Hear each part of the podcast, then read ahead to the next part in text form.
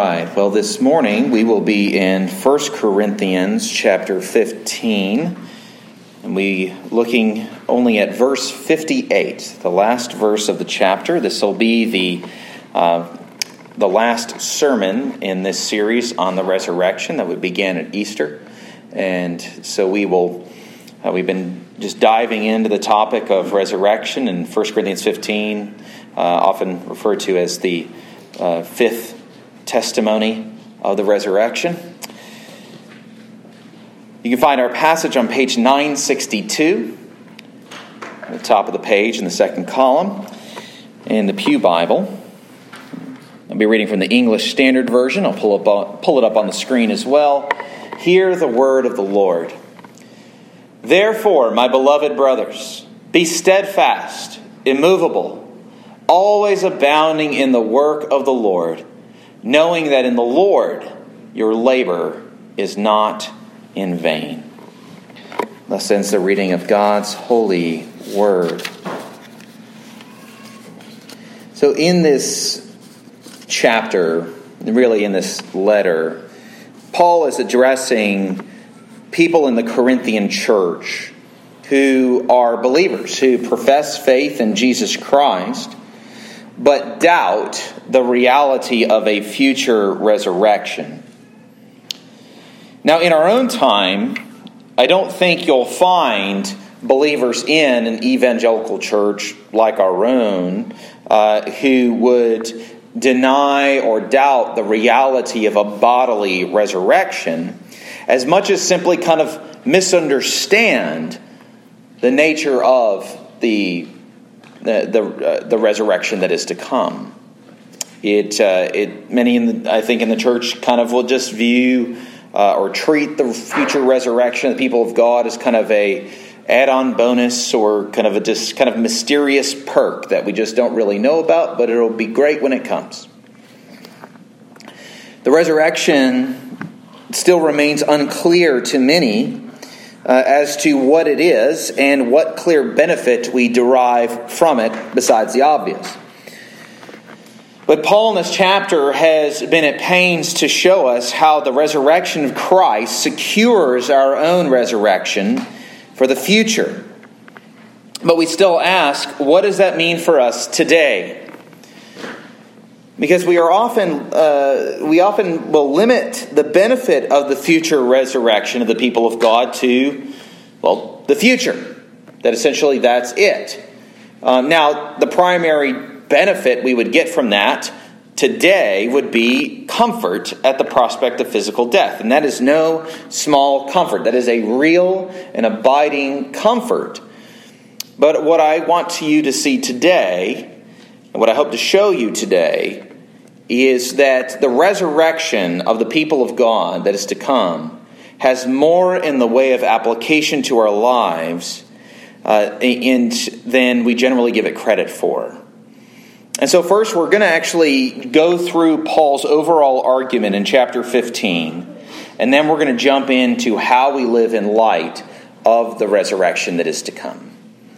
And so, first, uh, we uh, look basically through verses 1 through 57 of, uh, of, of 1 Corinthians 15, and really just kind of summarize this as the hope of resurrection. The hope of resurrection. And so, the first 11 verses or so really are all about the truth of Christ's resurrection. Paul talks about the historical reality of the resurrection of Jesus. This is critical for us to know. Jesus lived, he died, and he was raised again on the third day. The witnesses uh, to this, or many, from the disciples themselves to even 500 people at one time, even after Christ was ascended, Paul himself saw the risen Christ. And so, this is not a metaphorical resurrection or a spiritual, that is, an invisible resurrection. It was physical, historical, and miraculous.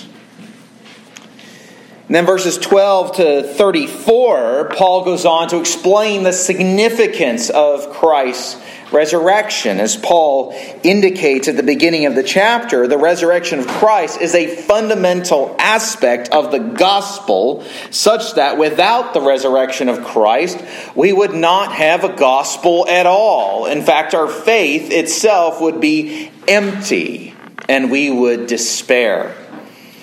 The physical resurrection of Jesus is part and parcel of the gospel itself. Without resurrection as a concept, then, Paul goes on to argue in this section, we have no salvation because that would mean Jesus, our Savior, would still be dead, that the preachers of grace would be liars, and we would thus stand condemned before God. But since Christ has been raised from the dead, he is the, he is the first part, the first fruits of the harvest of resurrection that will come when he returns and brings in the fullness of the kingdom of God.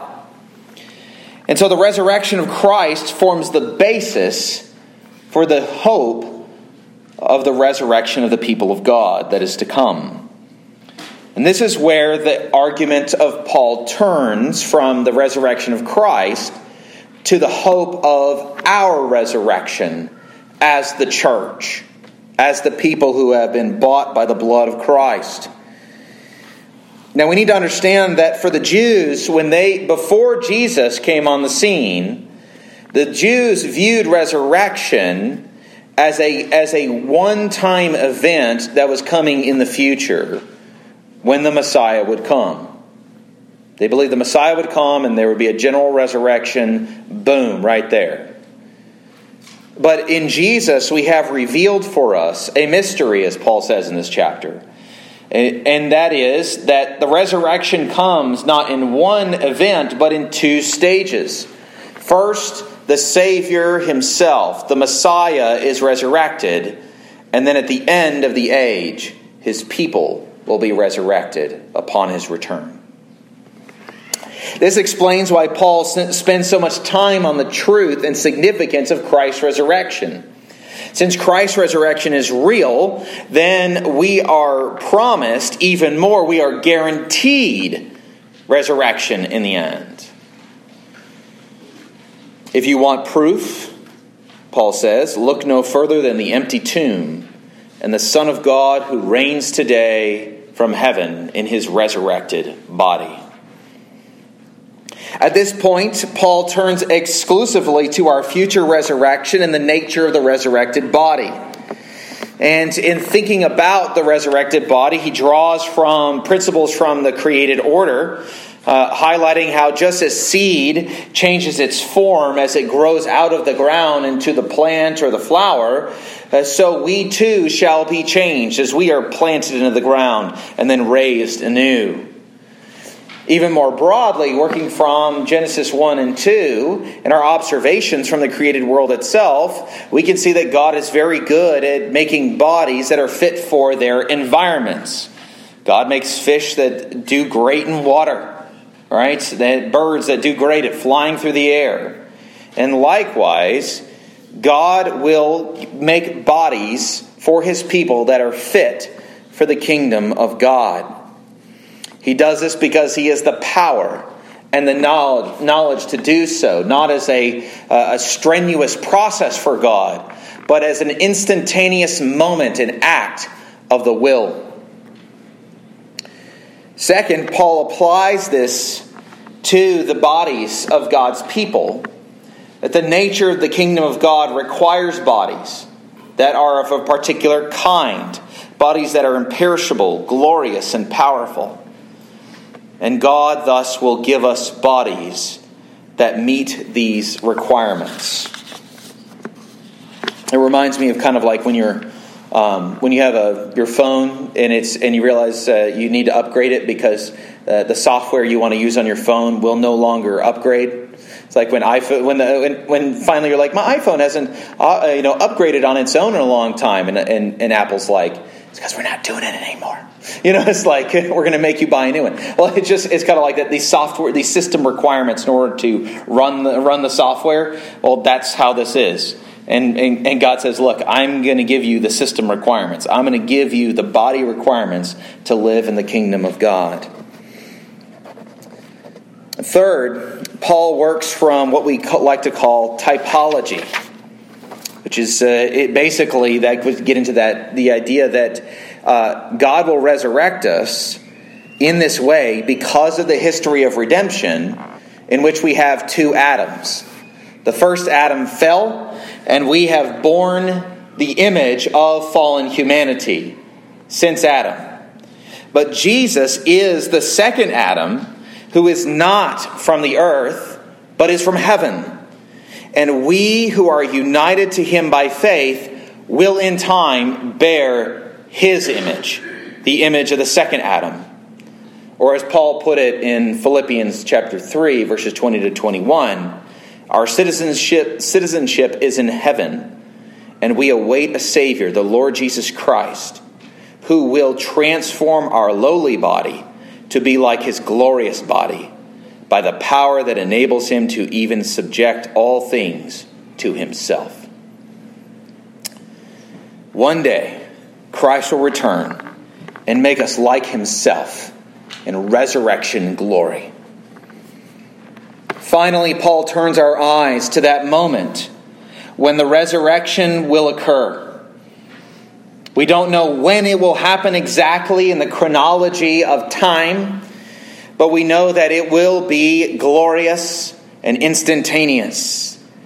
In a moment, the end of death and sin will come. And then Paul grounds our thanksgiving to God, not simply for the future, but that we can give thanks to God today because we have secured resurrection victory over death and sin in Jesus Christ. God has given us the victory in Jesus. So Paul has written a very long chapter to make a simple point. The people of God will be resurrected because it is a necessary part of the good news of the gospel. It is certain because our Savior died and he was raised, bringing forgiveness and righteousness, as well as a future resurrection, and all through union with him by faith in the power of the Spirit. This is Paul's argument in 1 Corinthians 15. Now that we've reviewed that and kind of got ourselves caught up, uh, let us consider how we live in light of our resurrection in Christ. read verse 58 again. All that in mind about the truth of Christ's resurrection, the significance of Christ's resurrection, and the certain hope of our own resurrection. Paul says, Therefore, my beloved brothers, be steadfast, immovable, always abounding in the work of the Lord, knowing that in the Lord your labor is not in vain. Now, this last verse can be understood in two aspects, and that is what our future resurrection causes us to be and what it causes us to know. Because Paul, Paul tells us both. So, first, let's talk about what our future resurrection causes us to be. now, right out of the gate, we need to notice how Paul shifts the tense of the verbs from the future to the present moment. He has addressed that future hope, the joy that we rightly feel the anticipation of that moment where we're going to sing the, the, the, taunting song over death because death will be gone, sin will be gone, and we will be just celebrating. Right? He's, he's, he's talked about that already. But now he's saying, but there is something for us right now in this moment. And one scholar described this verse as severely practical. I'm not even sure I know what that means, but I like it. And so, and, and essentially, he's saying the future certain resurrection of the people of God gives meaning and direction to our Christian life today. And so Paul says that the people of God need to be steadfast, immovable, and always abounding in the work of the Lord. Now, there's a bit of confusion, possible confusion anyway, about what Paul means here.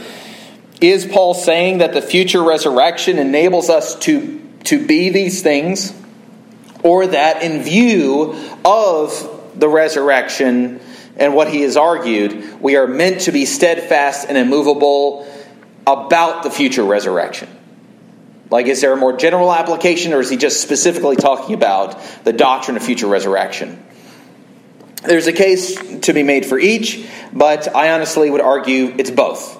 That actually our confidence and hope in, uh, in our own future resurrection is bound up with our understanding of uh, our own life here on earth in light of the certain resurrection, that they are intertwined uh, and you cannot really separate them. You can, dis- you can distinguish between them, but you cannot separate them.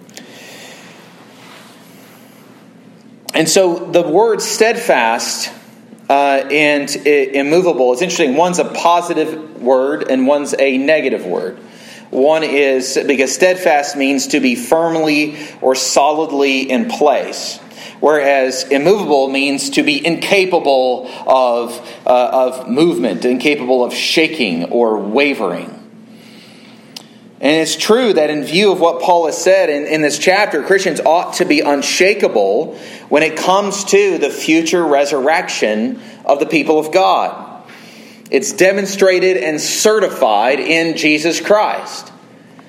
But even more, the certainty of our future resurrection enables us to be steadfast and immovable in the gospel and in our lives the truth of, of the resurrection that is to come for us.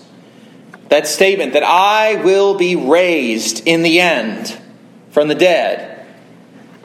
That that is that that truth forms strong roots in the ground for our faith.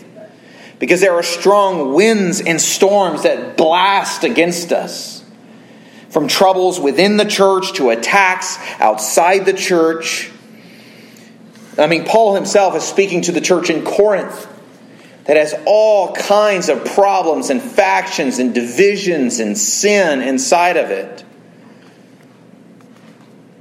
But even, uh, but even more commonly, you know, the thing that often will bash against our faith is death itself. Maybe we're terrified of the prospect of our own death. Or maybe we lost a loved one in a sudden or hard way. There is tragedy and sudden loss, even just short of death, that can just slam against our souls. The absolute certainty of the resurrection of the people of God gives us a confidence that we can stand against and outlast anything that can come against us. It is this confidence that enabled and enables the martyrs of the faith to give their very lives for the sake of Christ. I can give my life for Jesus. Why?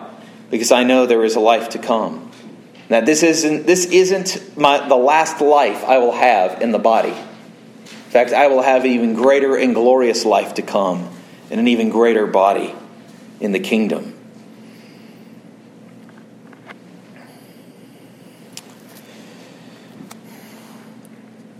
The resurrection reminds us that whatever happens to us, we know that anything we experience is temporary, momentary, transitory, and one day will give way to the glorious and joyful eternal state. We know there is a life beyond this one, a resurrection life in the kingdom of God and so when the world comes knocking with its distractions that are meant to dull us into passivity, or its threats trying to provoke us into rage and to make our own threats against, against it or to silence us, when we face affliction, suffering, or death, we can stand unmoved in the good news of grace. It doesn't mean that we won't experience doubts, inner turmoil, or difficult questions. It means that we have a certain hope that transcends those questions, that transcends those experiences, that shines a light into the darkness and frustration of suffering and affliction. And then Paul says, after saying we need to be steadfast and immovable, he says that the hope of, uh, of the resurrection enables us to always be abounding in the work of the Lord. Now, that word abounding is uh, related to the word abundance. It comes from a class of words that have to do with wealth and riches. Uh, he, the way it's used here means to, uh, to be overflowing in extravagance and excess. Well, why? Well, if, if this life is all there is, well, then that's going to affect your priorities. That's going to affect how you live. You know, the, if, if this life is all there is, well, then, uh, then you want to get everything you can right here and right now. Because this is all you got. And so, and it's odd to me how, like, especially atheists will try to play this off like it's a good thing. So they'll be like, hey, Nothing happens after you die, so don't worry about it. Just enjoy your life now. And I was like, well, okay, even if we accept that proposition, that's a pretty bleak and awful lot in life for a whole lot of people in the world. There's no eternal justice, there's no relief, there's no change, just pain, sorrow, loss, and silence.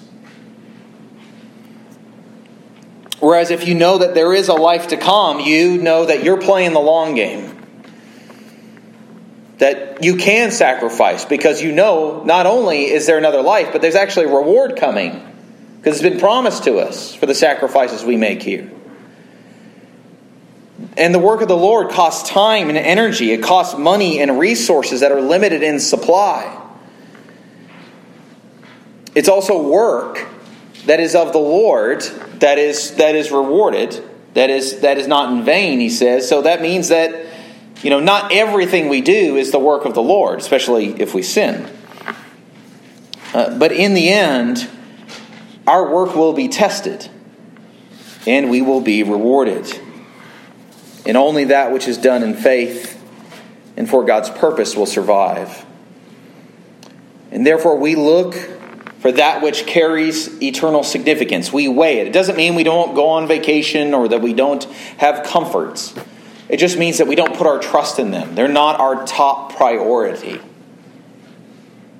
You know, if someone if someone doesn't make it to Italy in their life, it doesn't mean that, you know, they're going to go to heaven and be like, "Well, you failed."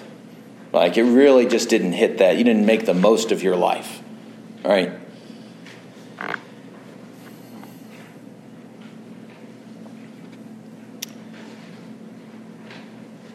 Well, why do we do the work of the Lord? Well, because there is another life to come. There's a life full of abundance, a life of another sort that we cannot truly fathom. And thus, a sacrifice today is nothing compared to what we will gain in the kingdom of God. Now, this is not to say that all Christians are by default generous and sacrificial people, and that there's no such thing as a generous atheist. All right? Far, far too often, we see that. We see that. Right? What it means, though, is that stingy, selfish Christians are betraying their own beliefs, and a generous atheist cannot adequately explain why they care or why anyone else should. The knowledge of the resurrection assures us of the glory and reward to come in the future, which enables us to withstand the storms of today and to be engaged in the work that God calls us to as His church. Be steadfast, immovable, always abounding in the work of the Lord, That is what we are to be in light of the, the future resurrection of the people of God. And finally, let us consider what the future resurrection causes us to know. The future resurrection is certified for us by Jesus. That promise of that future resurrection, though, also, Paul says, certifies that our work for the Lord is not in vain. That word vain means empty or hollow. We're interesting creatures as humans. We have this obsession with purpose. We just we can't live without it.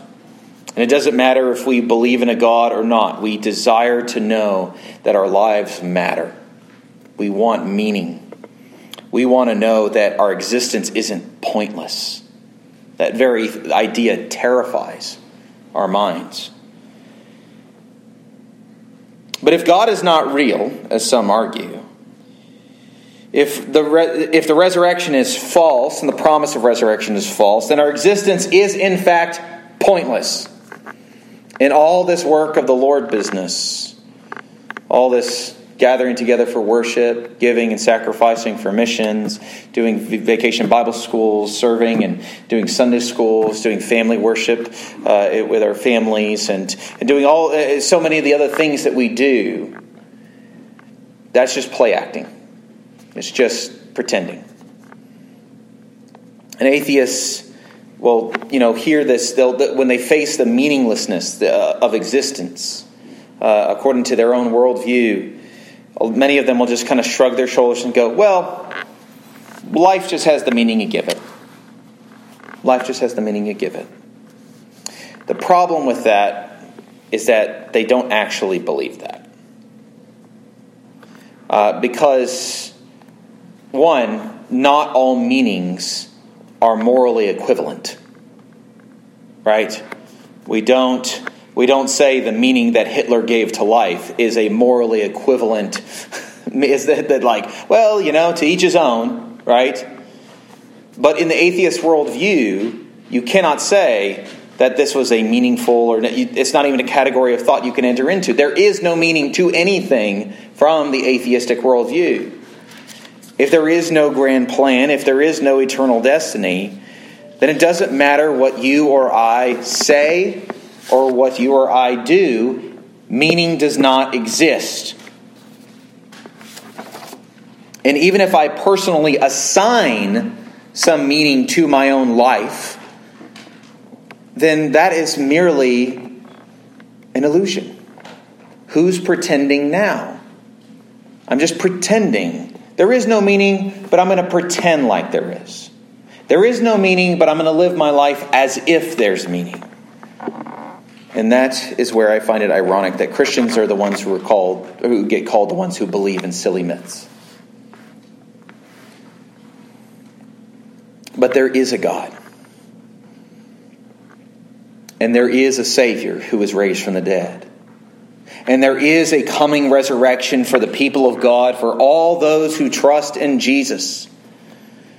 And because of that objective fact of the creation by God and the resurrection of Christ, I know that my life here, my work for God here, is not in vain. There are no wasted sacrifices for the Lord. There are no wasted visits to the nursing home on Tuesdays for the sake of the Lord.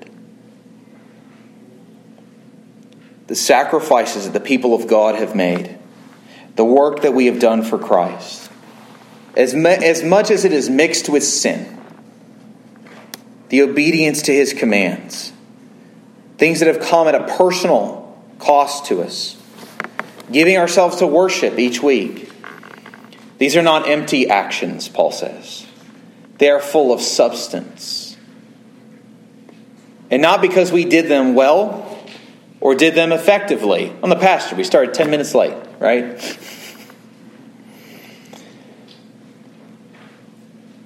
because God is gracious, He uses our feeble works for the glory of His name and for the advancement of His purposes. Why does your life have meaning today?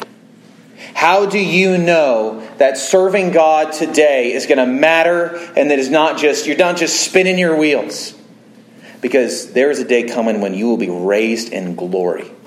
And any investment in the kingdom of God by faith will pay 30, 60, and 100 fold, as Jesus said. And so we know, because of the certainty of the resurrection of the people of God to come, that what we have done in the past, what we're doing here today, how we serve God tomorrow, will in, in ultimately result in reward and joy in the kingdom of God. And so this means that resurrection is not merely an odd, distant reality. Resurrection is the final answer to death that we experience in our bodies. And we have the promise of it in our Lord Jesus. So let us reflect upon the reality of our own coming resurrection as the people of God. Let the truth of it, the certainty of it, sink in for us into our very lives and cause us to be steadfast and immovable in the face of all the forces that are being arrayed against our souls. And always to be abounding in the work of the Lord because we know that everything we do for the Lord will not be in vain. Let's pray. Heavenly Father, we thank you that in Jesus we have that hope, not only of eternal life but eternal life in the fullness of the kingdom of God and resurrection. That as He is, so shall we be. As He is resurrected in glory, so, so, so shall we be resurrected in glory. And all because of grace, all because of mercy. And so, Lord, we pray that we would rejoice in the coming resurrection, that we would take comfort in the face of death, knowing that one day we will experience the triumph over death, yet we do have the victory now in Jesus Christ over death. And even beyond that, Lord, that, that we would, because of our coming resurrection, that we would be steadfast and immovable in the face of terrible realities of a sinful world that we would always be doing the work of the Lord, investing and entrusting ourselves and our works to you, knowing that you will reward your servants, that nothing we do in the name of Christ shall come up empty. We pray this in Jesus' name. Amen.